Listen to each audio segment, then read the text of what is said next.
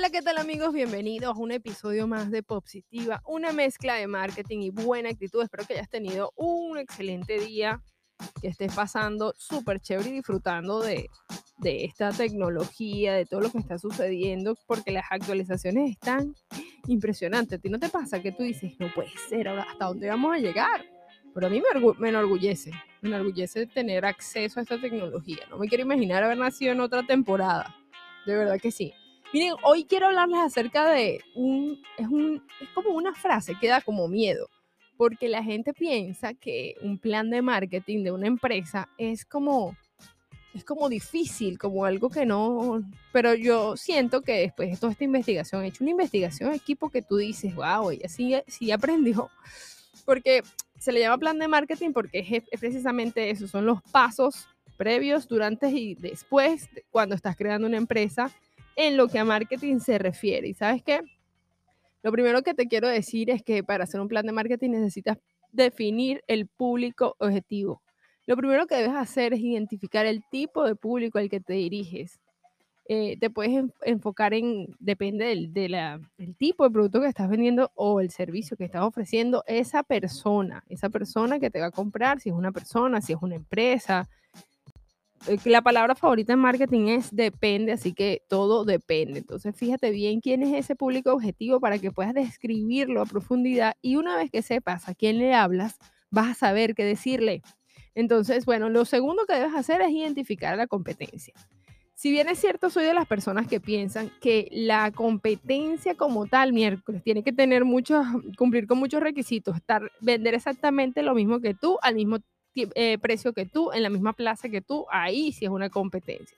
Pero para mí eh, es importante conocer quiénes son nuestros competidores y, a esto hablo a gente que tiene mis clientes. Identifícalos, porque analizarlos, analizar lo que son, lo que ofrecen, cómo lo ofrecen, a qué precio y el valor que los hace diferente te va a ayudar, ayudar a ti a crear una identidad tu propia y bueno, no tengas que compararte con nadie si, solamente para para medir los resultados, no para copiar ni mucho menos.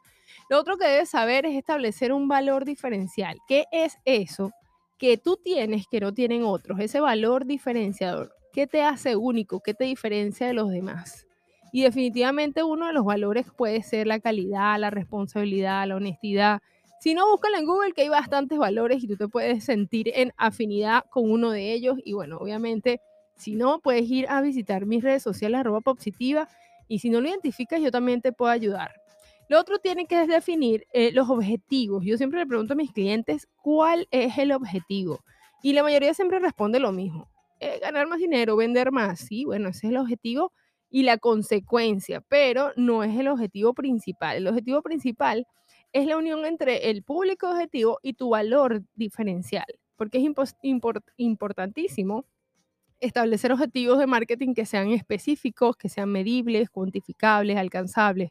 No es yo quiero vender más, pero vender más de qué, en cuánto tiempo lo quieres vender, cómo quieres llegar a ese público que, que, necesita tu servicio o producto y así incrementar las ventas, incrementar el porcentaje del mercado, fidelizar los clientes. Entonces, identifica cuál es para ti ese objetivo de marketing que tienes.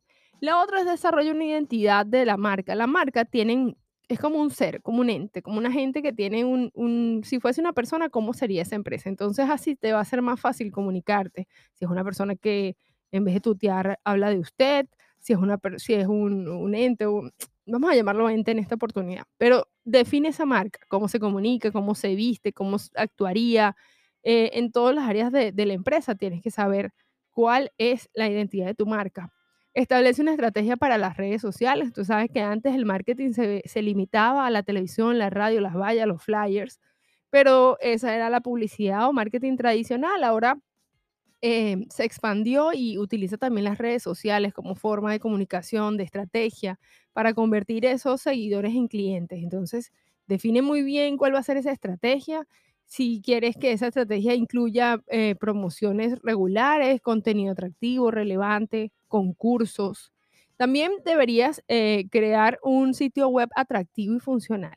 la gente tiene la falsa creencia que tener una página web es costosísimo, que eso no, eso no se puede, eso no sirve, que para eso tengo mis redes. Pues déjame decirte que estás del lado, incorrecto de la historia porque la, las páginas web son muy funcionales. Es como tener una Santa María abierta 24 horas.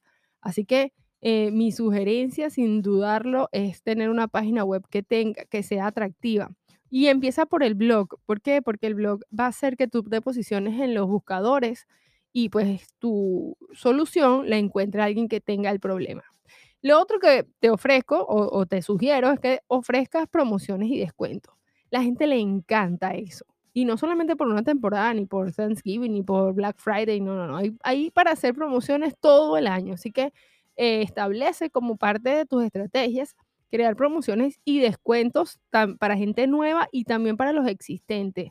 Hay una cosa que se llama la matriz de Ansoft, que es el crecimiento de una empresa o la estrategia basada en nuevos clientes o en clientes actuales o mercados nuevos o mercados existentes. Entonces, en función a esa matriz, desarrolla productos, promociones y descuentos para utilizarla a la perfección. Lo otro es que establece estrategias eh, alianzas estratégicas, porque bueno, si es verdad que solo puedes llegar más rápido, pero acompañado puedes llegar más lejos. Eso es un dicho, no sé quién lo habrá dicho, pero de verdad se la comió.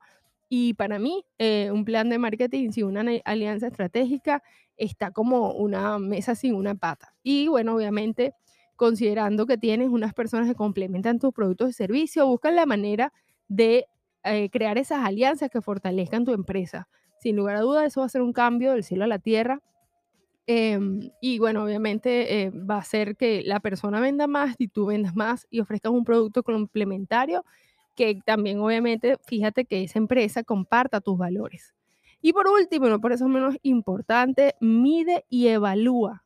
Eso es vital en un plan de marketing. ¿Por qué? Porque eso te va a ayudar a saber si estás en el camino correcto, si a lo mejor esta estrategia te funcionó más, entonces repítela, optimízala si crees que hay algo nuevo en donde puedes incursionar, evalúa, evalúa tus costos y analiza periódicamente los resultados para saber si estás cumpliendo o no tus objetivos. Y eso te va a hacer al final del año saber si tu plan de marketing fue exitoso.